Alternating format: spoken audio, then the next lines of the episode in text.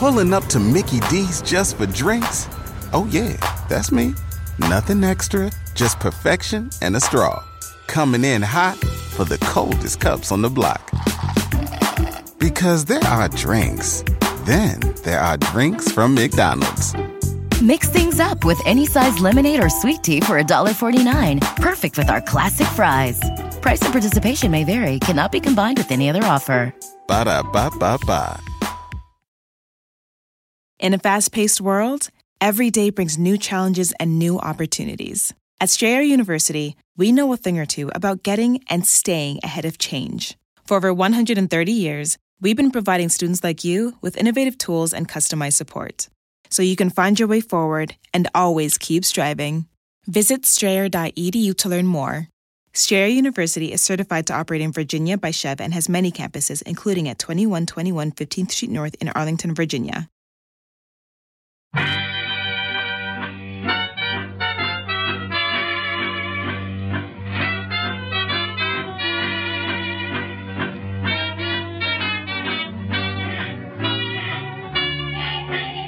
Brett McKay here, and welcome to another edition of the Art of Manliness podcast. So, death, dying, it's not a topic we like to talk about in modern day life, particularly in America where everything is awesome and everyone will be eternally forever young. But as a result of our hesitation about talking about death and sort of cordoning off to the hospitals or the nursing homes, there's a lot of misconceptions about death and the dying process, uh, and a lot of myths, and consequently, a lot of fear about it. You know, from my own experience, I can count on one hand the number of people close to me who have died, and I never, never actually saw them go through the dying process. I saw them at the funeral when they've, they're gussied up in the casket. But this is all going to affect us at one point in our lives. Either we're going to die because we get a terminal uh, diagnosis, cancer or something like that, that's un- untreatable, or we have a, a parent who is going to be dying of an old age, or we're going to die one day, eventually, sometime. So it's be good to know what exactly is going to happen to us physically, emotionally, mentally as we get closer and closer to death. Well, my guest today has spent her life trying to educate people about the dying process, the dying experience. Her name is Barbara Karnes. She's a hospice nurse, as well as a writer and speaker. And she goes around the world, around the country in America, talking and sharing with people what the dying experience is like to prepare them for this experience and how they can make the process more meaningful and less scary. So, today on the podcast, we're going to discuss dying, what's it like, the physicality of it, the psychology of it, the, the emotional aspect of it, the social aspect of it, and what we can do to prepare to die today. Uh, I know it sounds kind of like a downer podcast, but I think you'll be surprisingly be uplifted at the end of it because you'll have some knowledge that you can actually use for an experience that we are all going to encounter at some point in our life, whether you are rich, poor, uh, doesn't matter. Death affects us all. So, without further ado, Barbara Karnes and the dying experience.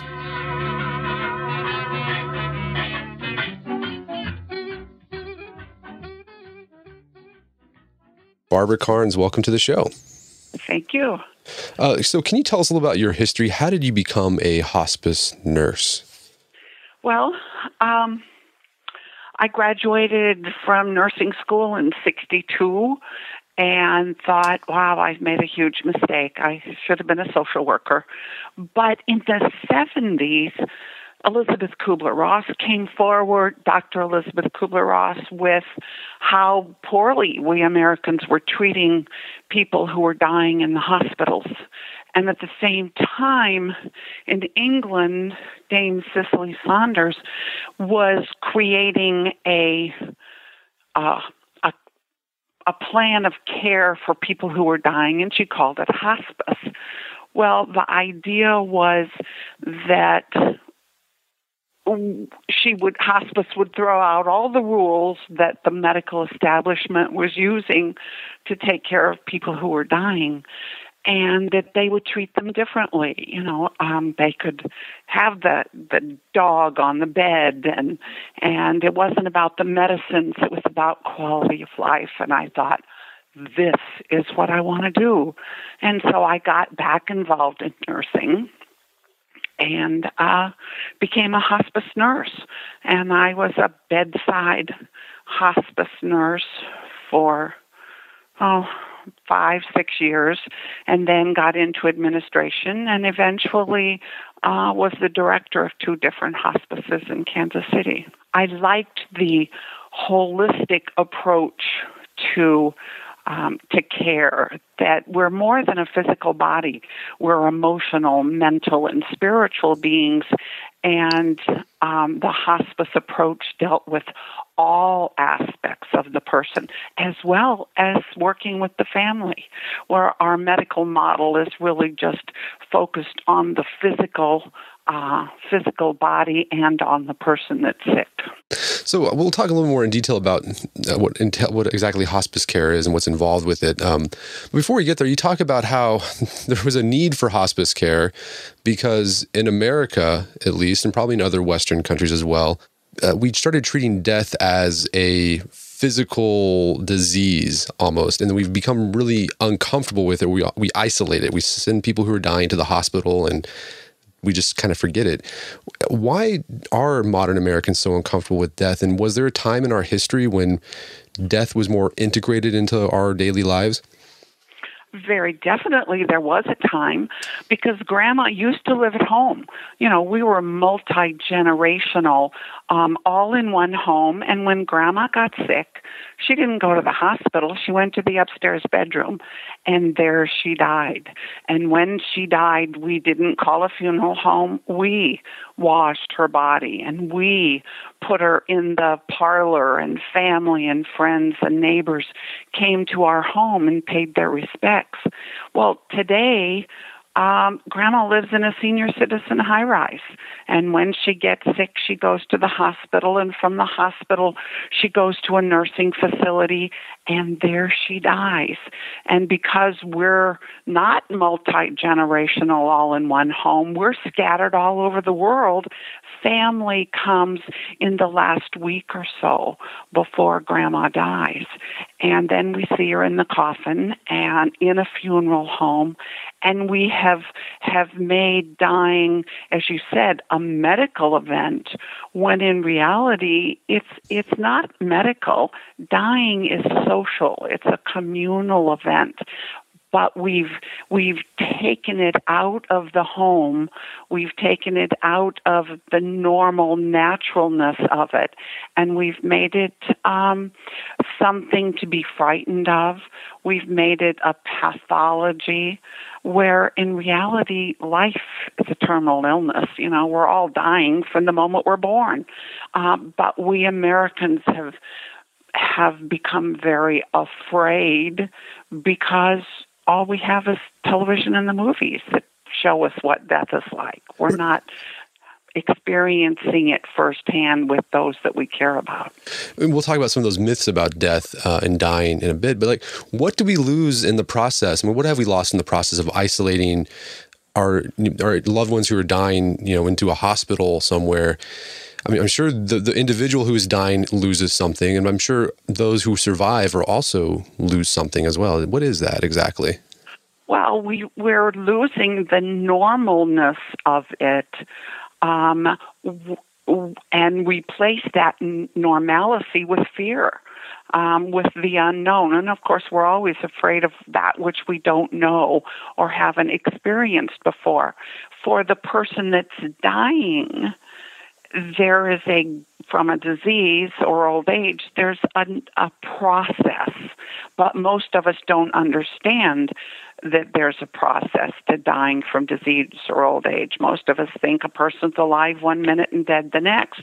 And so we start trying to take care of people who can't be fixed as if they can be fixed.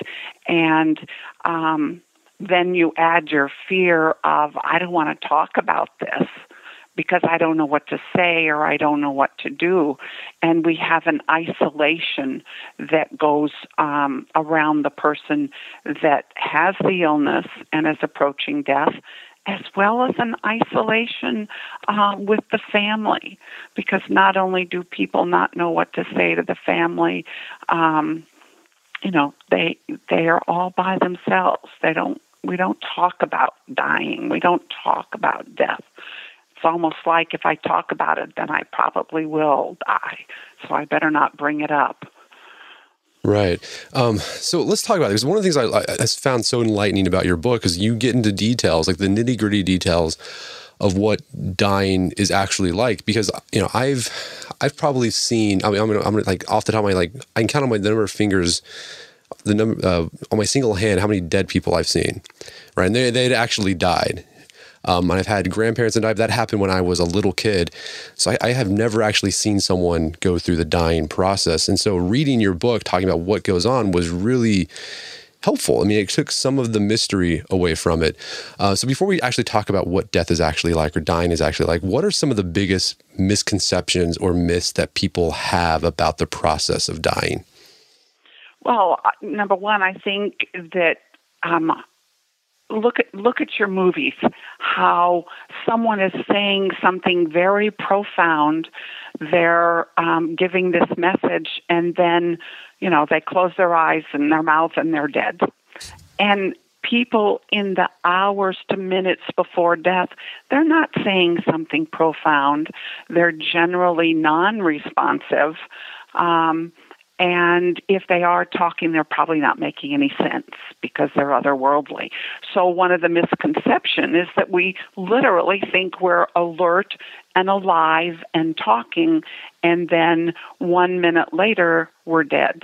And that that's not how it works. Even um, with what I call fast death is where you're in an accident or you have a heart attack. Even then, you're you're not saying something profound. And then we also expect people to have their eyes wide open. And people don't have their eyes wide open when they die. They have their eyelids open, kind of at half mast, but not wide, wide open in a blank stare.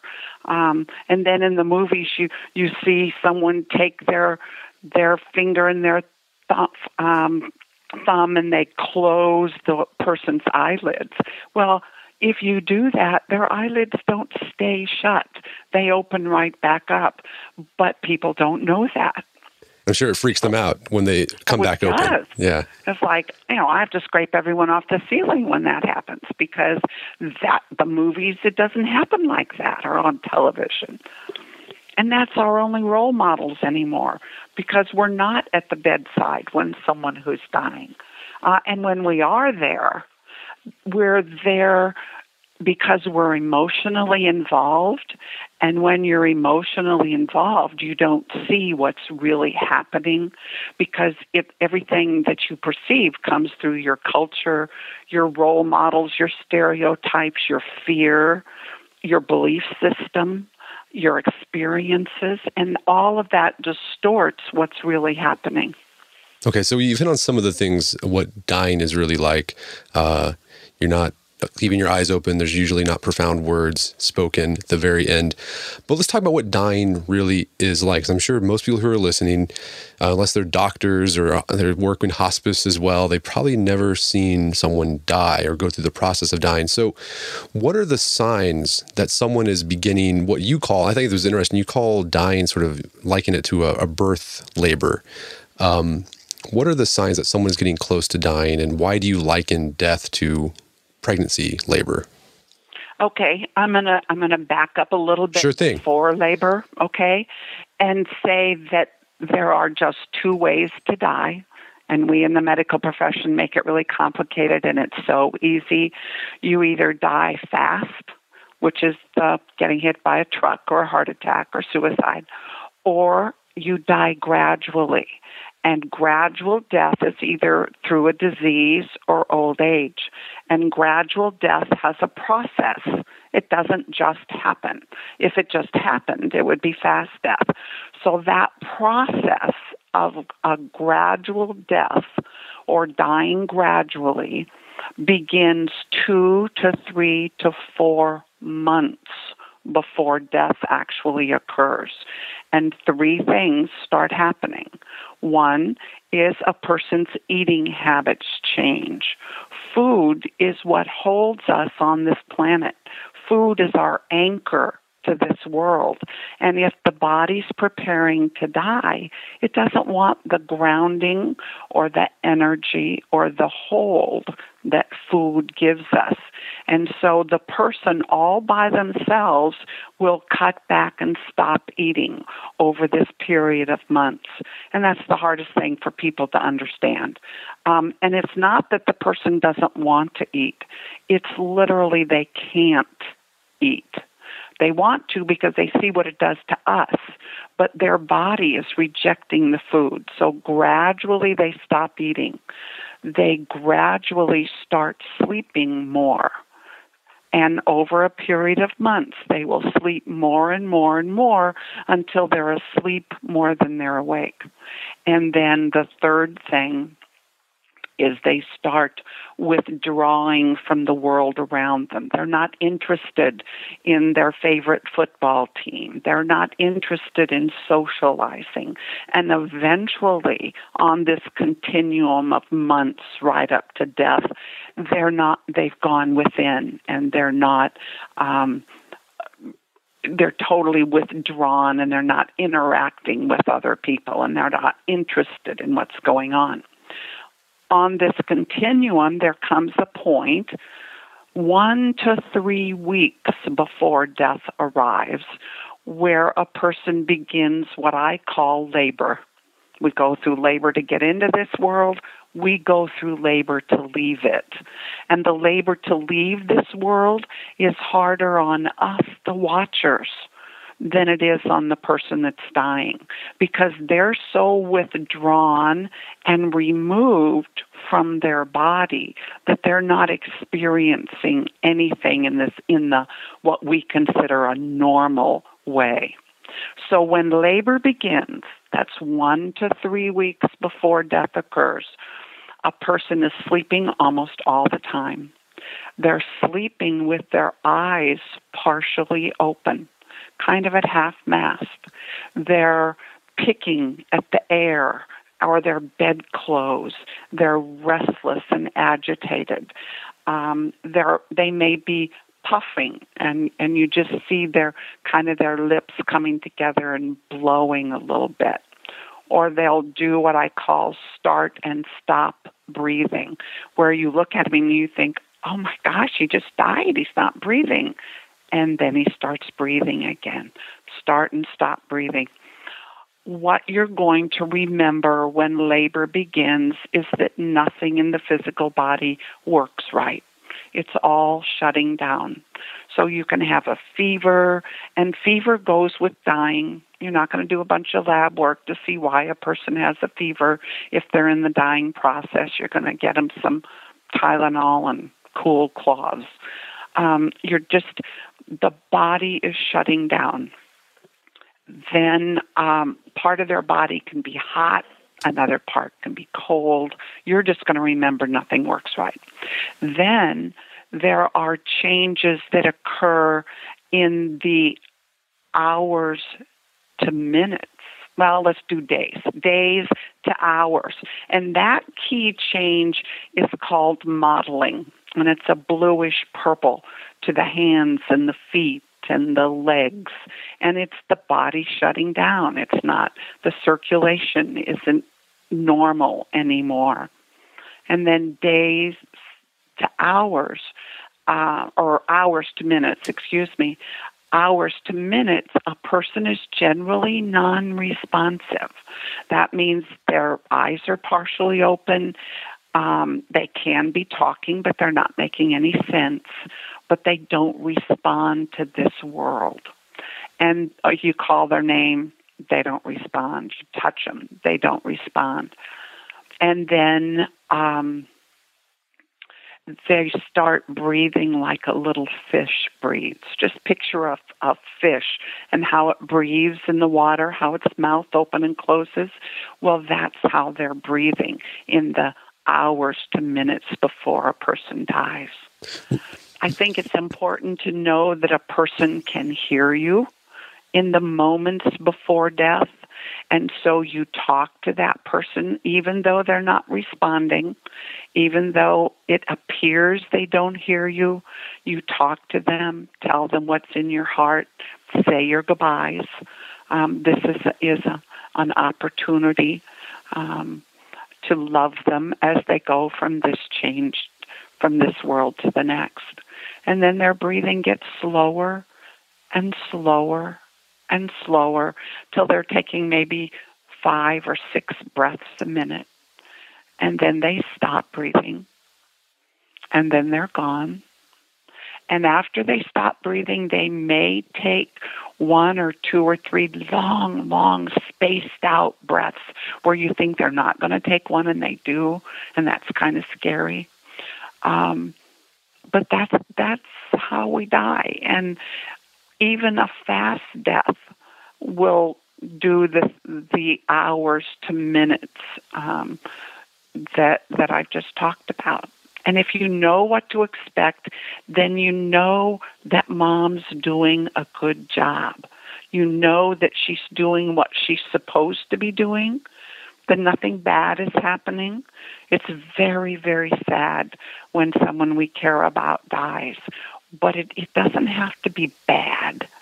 There is a normal way that people die, and it's not bad, and it's not scary if you know what to expect. Right. That was really fascinating. And uh, I, I did not know that. Like, I did not know that's how it went down. Um, but I also, what surprised me too, I didn't know this. And I actually, I had a, we were talking to a friend while I was reading your book, her father passed away from cancer, and she went through the in details and like it, it literally it followed everything that you said.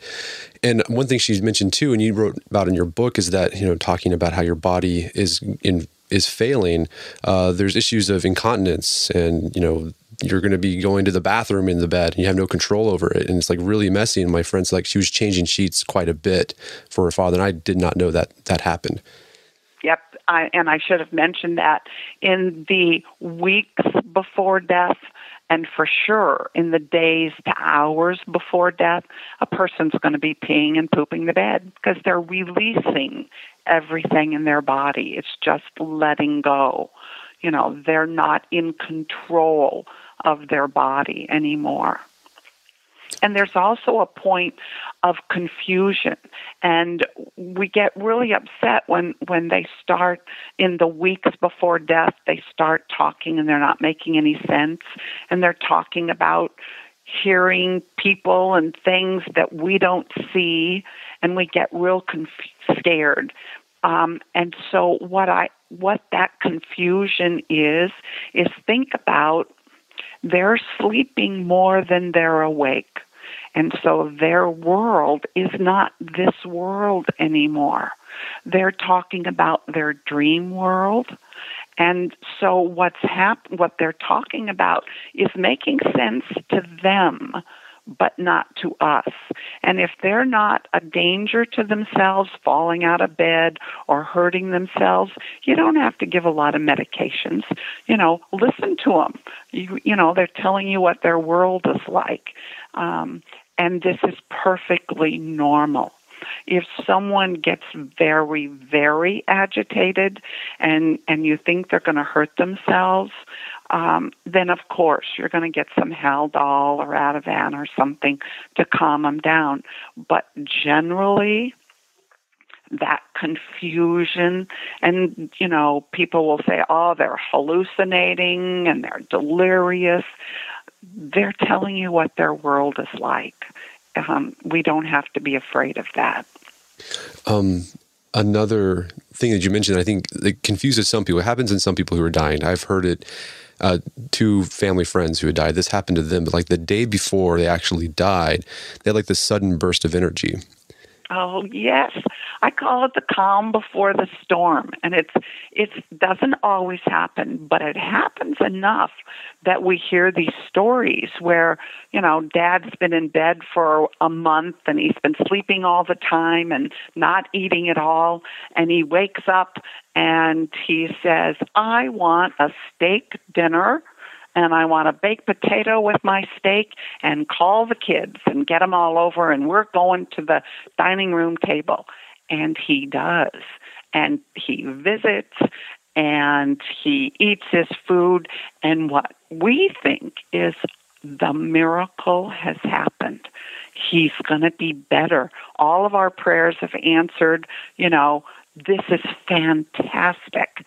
And 48 hours later, he's dead. And you think, what happened here? Now, this is purely me. It is not medical. This is just what what Barbara Karnes came up with. Um, is I think that nothing operates in a void, and as our physical energy starts withdrawing from our body, that since there's no void, a spiritual energy starts filling in that space to help us get from this world to the next. And some of that energy lops over into the physical, and we have this wonderful little gift of interaction. But we're so startled by it and so caught up in our own expectations that we off that we miss the gift. You know, we're in the forest and we don't see the trees. And it isn't till the visitation that we then start saying, What in the world happened? I think is just a little gift that some of us get. Interesting. Um, so you write, you said this uh, several times in your book that people die like they live. What What do you mean by that? Well, there are dynamics to dying. And um, one of them is we die the way we've lived. Dying is just really one more experience in life. You know, it's it's one more challenge that all of us are going to experience. And we are going to deal with that challenge in the same way that we've dealt with any other challenge in our life. So if I have run away from my challenges in living, then I'll be in denial about my approaching death. If I've been organized and very much of a doer, then I'll have my DNR in place and I may even write my own obituary. Dying doesn't change our personality, it intensifies it. So if I'm ornery and cantankerous in living, then I'm going to be an absolute monster in dying because it's not going to change who I am. We don't suddenly go from being ornery to being a saint. It just intensifies our personality. And so, you know, we use the word dying all the time, and if you think about it, that's a misnomer because life is a terminal illness from the moment of born, uh, that we're born, we begin to die. Cells in our body die every day. It's all a part of living. And so, really, the time that I talk about the dying process, it's really our final act of living. It's a living process. Wedding season is coming up, and if you are preparing for the big day, I know wedding planning can be really intimidating, but finding the perfect suit shouldn't be. Indochino makes it easy to get a fully customizable suit right from your home.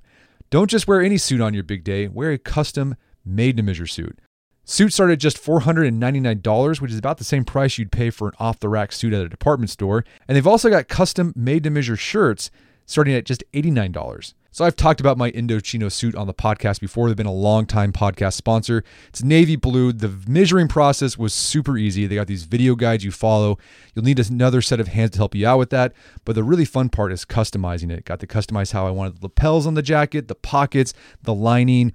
I went no pleats on the pants on this suit. A lot of fun. And then in a few weeks, you have a made to measure custom suit sent directly to your door. When planning your wedding, get a suit as unique as you with Indochino.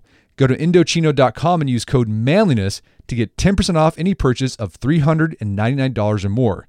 That's I N D O C H I N O.com, promo code manliness. All right, if you have a family, then you need to get term life insurance to protect them. It's one of the smartest financial decisions you can make, and the start of the new year is the perfect time to get it done so you can focus on whatever else the year has in store for you.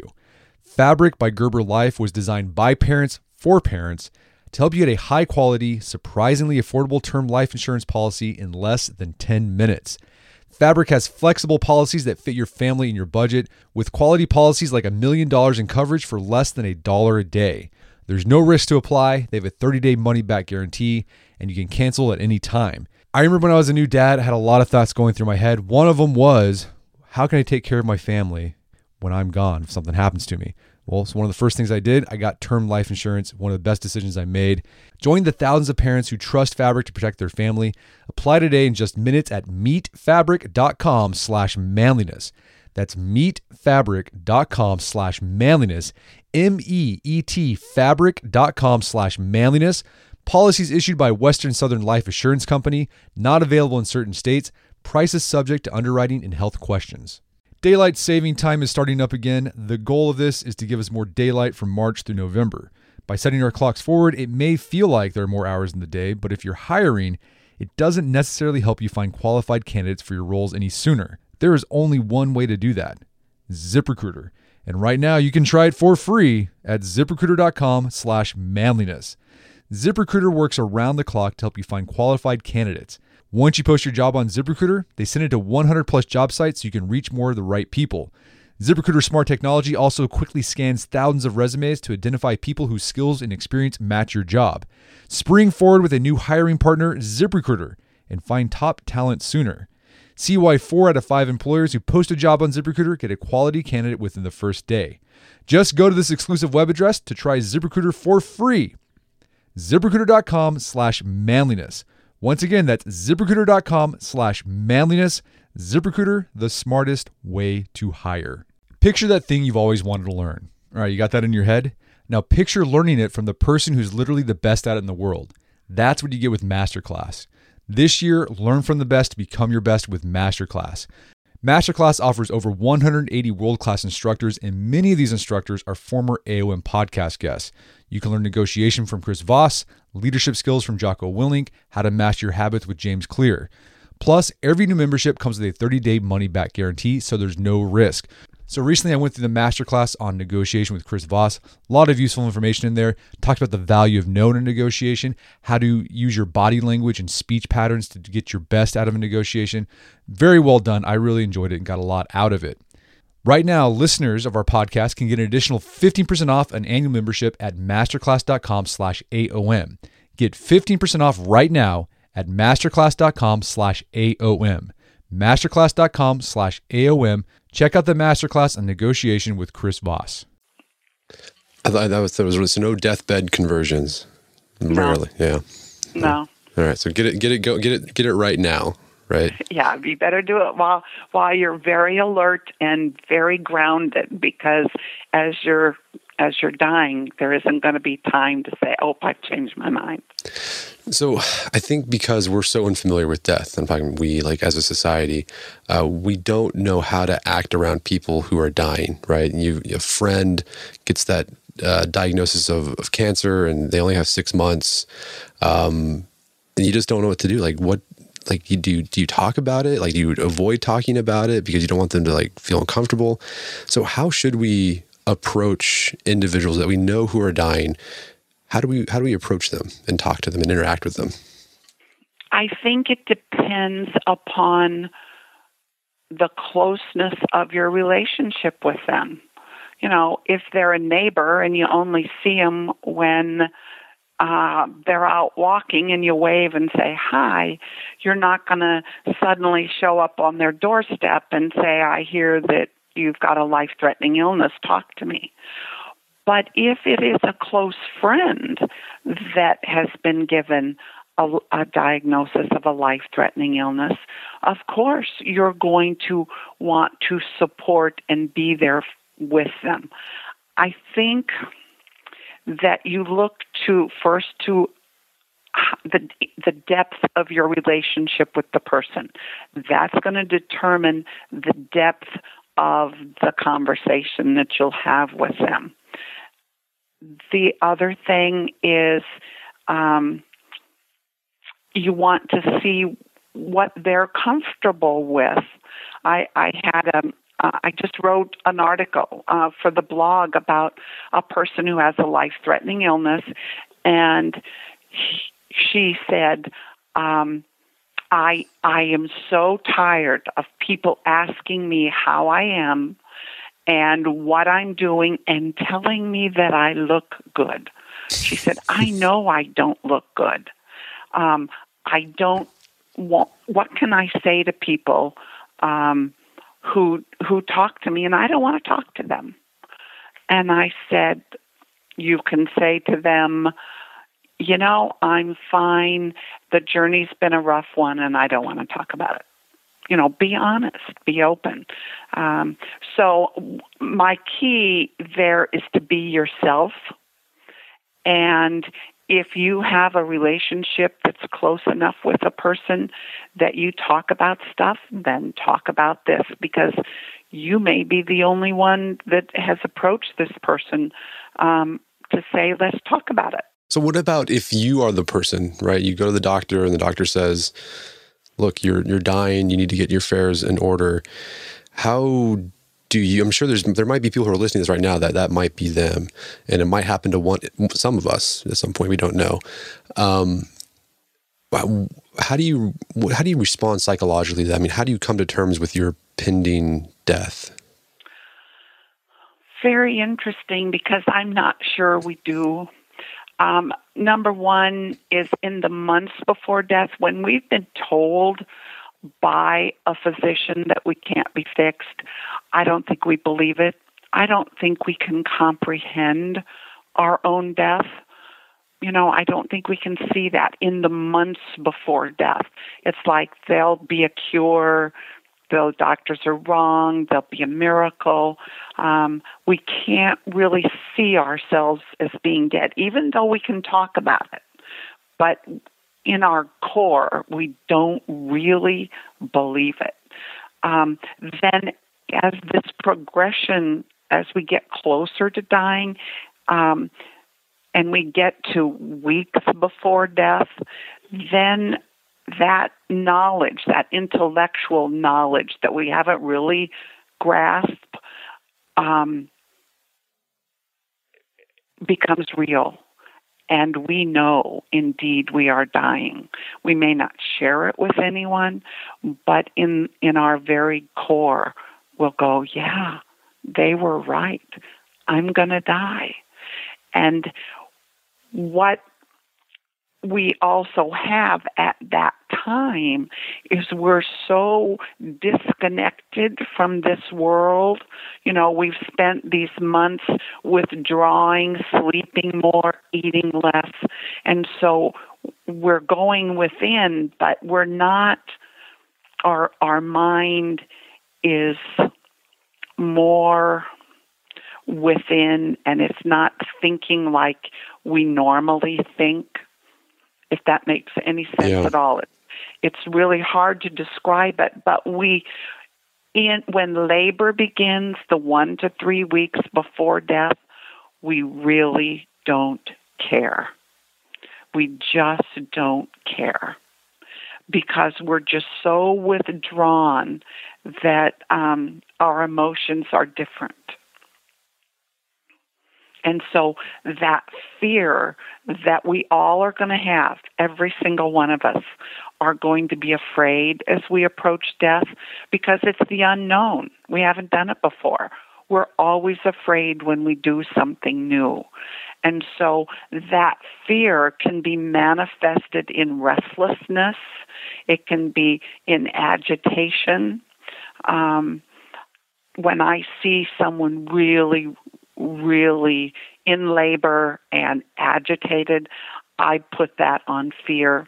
Can be lack of oxygen, but more than likely it's fear. And I'm going to do relaxation techniques.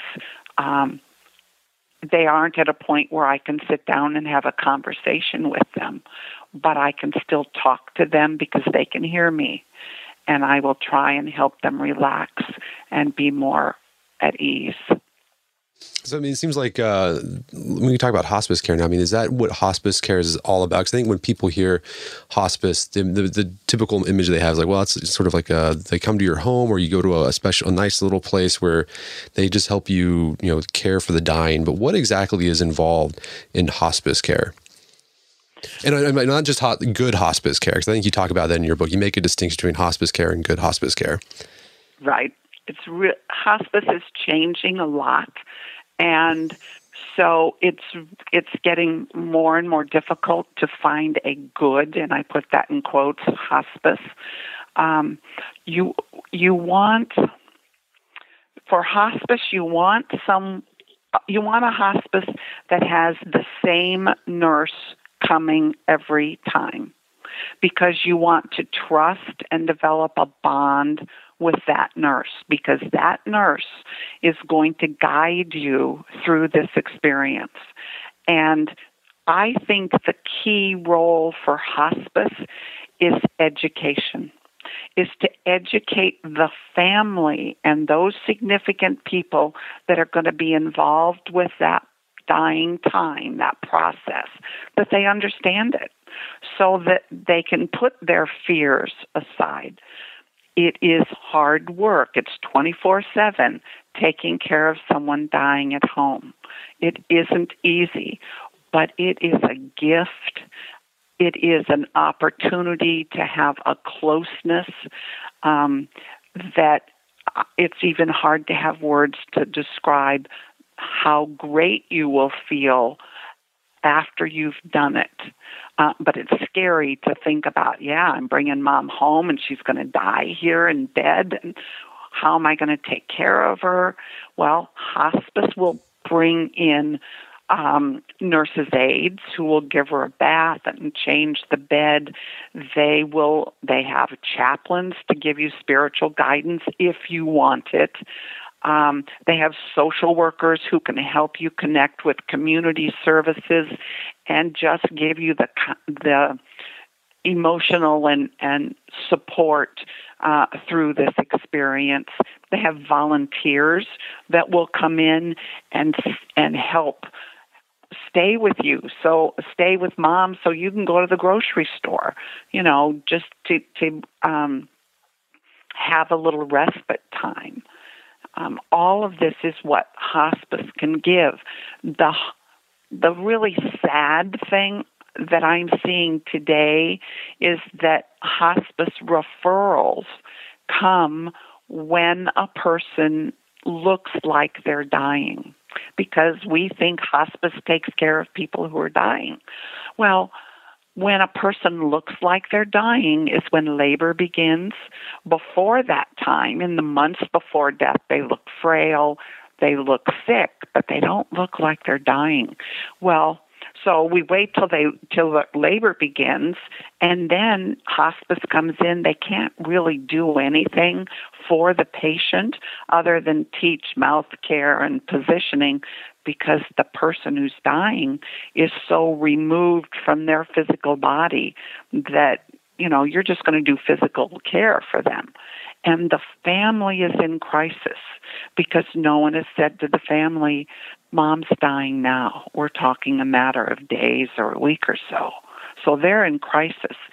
If you get hospice when the dying process begins months before death then the hospice people can work with the patient and help them live the best they can within the confines that their body and disease has put them in. And they have time to educate and support the family. I, the key to hospice that they don't always have time to do is to teach to teach the dying process, to teach how to care for the person. They're the support, but it's all about education. So I'm curious for our, our listeners who are listening, they might have parents who are, you know, in their 80s and 90s, and maybe they're healthy and going active, they're strong right now, but how do they know at which point they should bring in hospice because their their parent is dying of old age?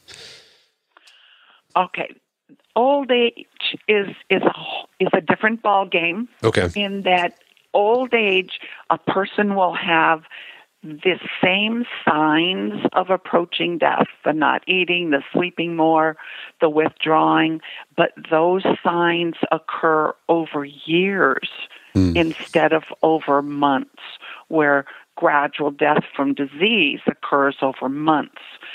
So there's a bigger timeline when you get to the point where labor begins, where the person who's just old is um, sleeping all the time, is not eating, is totally withdrawn. That's the time you're going to think, okay, now let's call hospice and see, let's talk to the physician and see if the physician will refer us to hospice because you have to have a physician referral to be on the hospice program.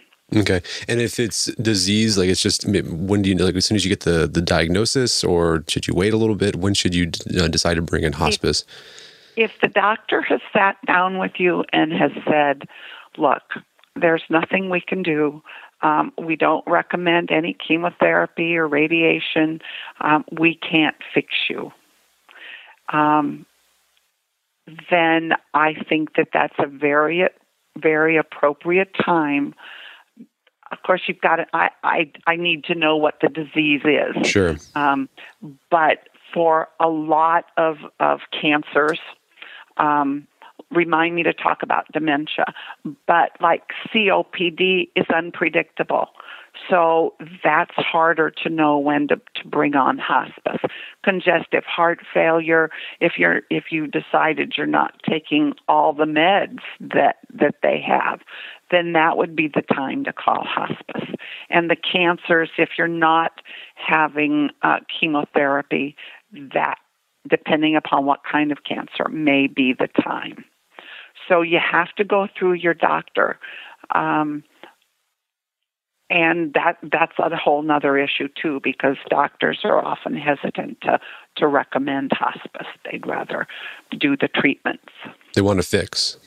Yeah. Right. that's what they're taught to do.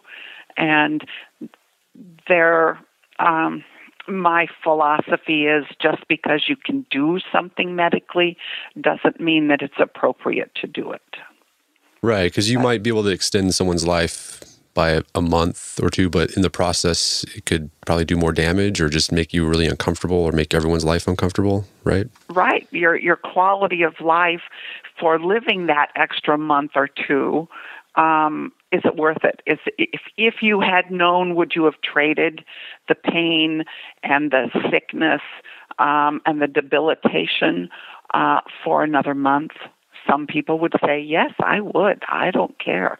Others would say, No, you know, I really would have rather been able to um, I- interact with my family more, to not be so sick and debilitated, to have taken this gift. And that's what a, a gradual death is a gift. It's a gift of time a lot of us throw that gift away. Um, and when we've been told we can't be fixed, we basically stop living. But it's a gift, a, an opportunity to do and say that which we want to do and say. Um, so that's another thing hospice tries to help people see that they've been given a gift and how can we help you utilize this gift in the very best way so you talk about this, you hit on this a little bit in your book, um, and it actually is very timely. Uh, it's the issue of advanced directives and living wills, and it's very curious to talk to someone who's seen people what it's like to be in the last stages of life. You have a terminal condition, and you know there's putting feeding tubes in you and hydration tubes. You know, my wife and I are trying to figure out, okay, what are we going to do? Like, I'm unconscious, but I'm terminal. There's nothing the doctors can do. Do I want a feeding tube? Do I want hydration? So I'm curious. I mean, from your experience of decades of working with people and watching people who have gone through the dying process, right, and have been sustained maybe beyond, you know, the natural course of life because they've had treatment or hydration or feeding tubes. Is it is it worth it, or should we just let nature take its course? Is my like I, I have no idea, like because I've never seen that process, so I have no idea what decision I should make. I think it depends upon the person's personality. Um, you know, my my father-in-law, my my stepfather said, "I want absolutely everything done. I want everything." You know, and if I'm on a ventilator, you know, I want to be brain dead for three days before you disconnect the the ventilator. You know, some people want to do absolutely everything, but there are other people that'll say, you know, look uh, if you can't fix me, then I I want to be able to to leave with dignity, and um, I want to be able to live um, as as best I can, as long as I can. But living is is the operative word here. I want some quality. I don't want to just breathe. And we have the medical capabilities to keep a physical body breathing um, for a long time after actual life and the interaction and enjoyment of life is gone. So you have to ask yourself, what do I want? And then if you decide, you know, I don't want to just be hooked up to a machine and that's all, just my body breathing, then the natural way we die is not eating, and that includes not drinking. And so you wouldn't want a feeding tube um, or IVs for fluid because you would be going against the natural way that a body dies and you would just be prolonging. Now, again, you have to look at um, the disease, you know, uh, and how fixable it is. If I can have an active life by having a feeding tube and I'm not in the dying process, but whatever my disease is that I can't put food in my stomach, but I can still walk around and I can interact, then yeah, I'm going to have the feeding tube. But if the doctors can't fix me and I'm in the dying process, then no, I'm not going to have a feeding tube because that's just going to prolong um, my leaving this world and and my dying. You you with me? Yeah, I'm with you. And and let me say about fluids because this is so important, um, and that is the normal way that we die is being dehydrated. When we die, when we're dehydrated, the electrolytes in our bloodstream get out of whack and our calcium goes up and we close our eyes, we go to sleep, and we don't wake up. That's how we die. And that's part of the reason we stop eating and we stop drinking, um, so that we get to that place where we close our eyes and we go to sleep and we don't wake up. We interfere with that normal process and that easy, gentle way to die when we start doing IV fluids. So it's not uncomfortable. That's the thing I was worried about. I was like, man, is this going to be uncomfortable if they? No, I, it's not. Okay. It dehydration.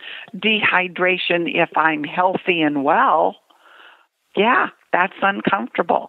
But if I am in labor, in the labor of dying, one to three weeks before death, dehydration is not uncomfortable.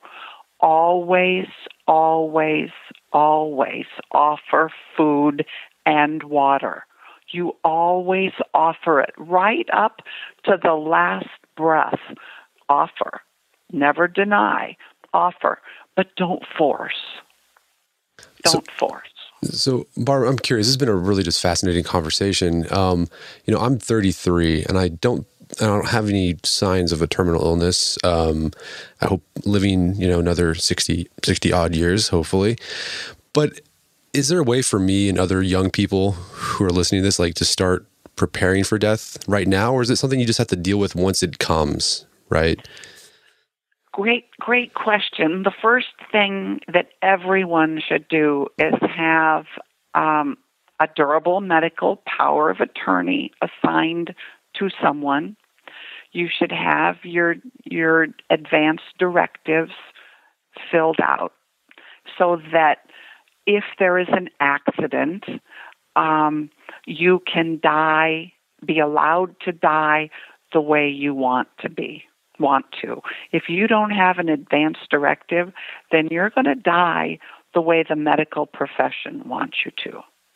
But if you have opinions, you don't want to be on a respirator for seven years, um, then you've got to have an advance directive and a durable medical power of attorney.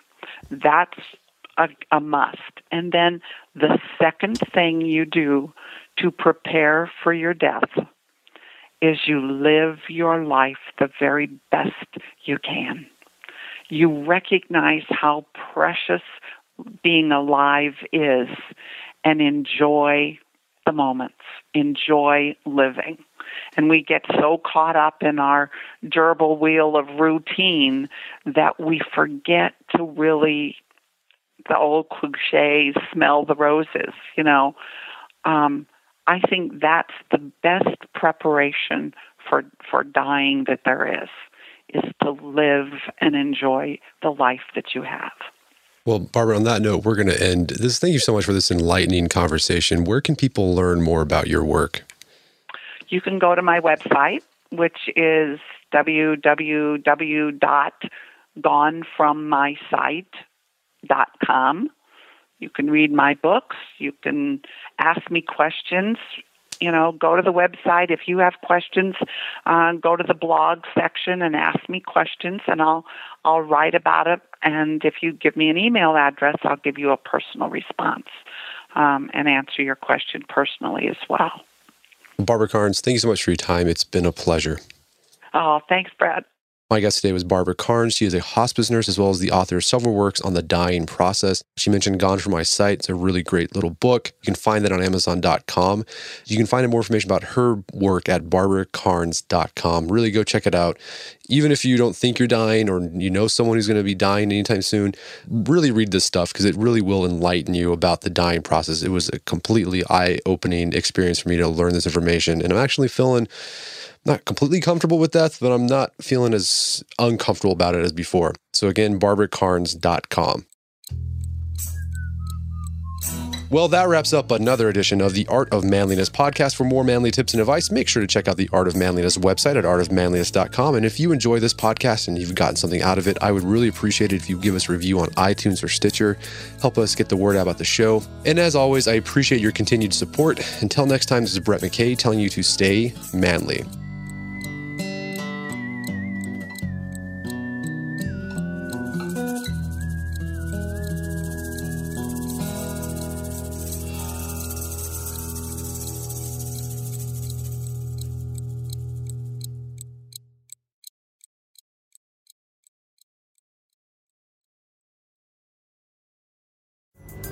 Pulling up to Mickey D's just for drinks? Oh, yeah, that's me.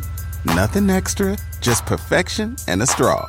Coming in hot for the coldest cups on the block.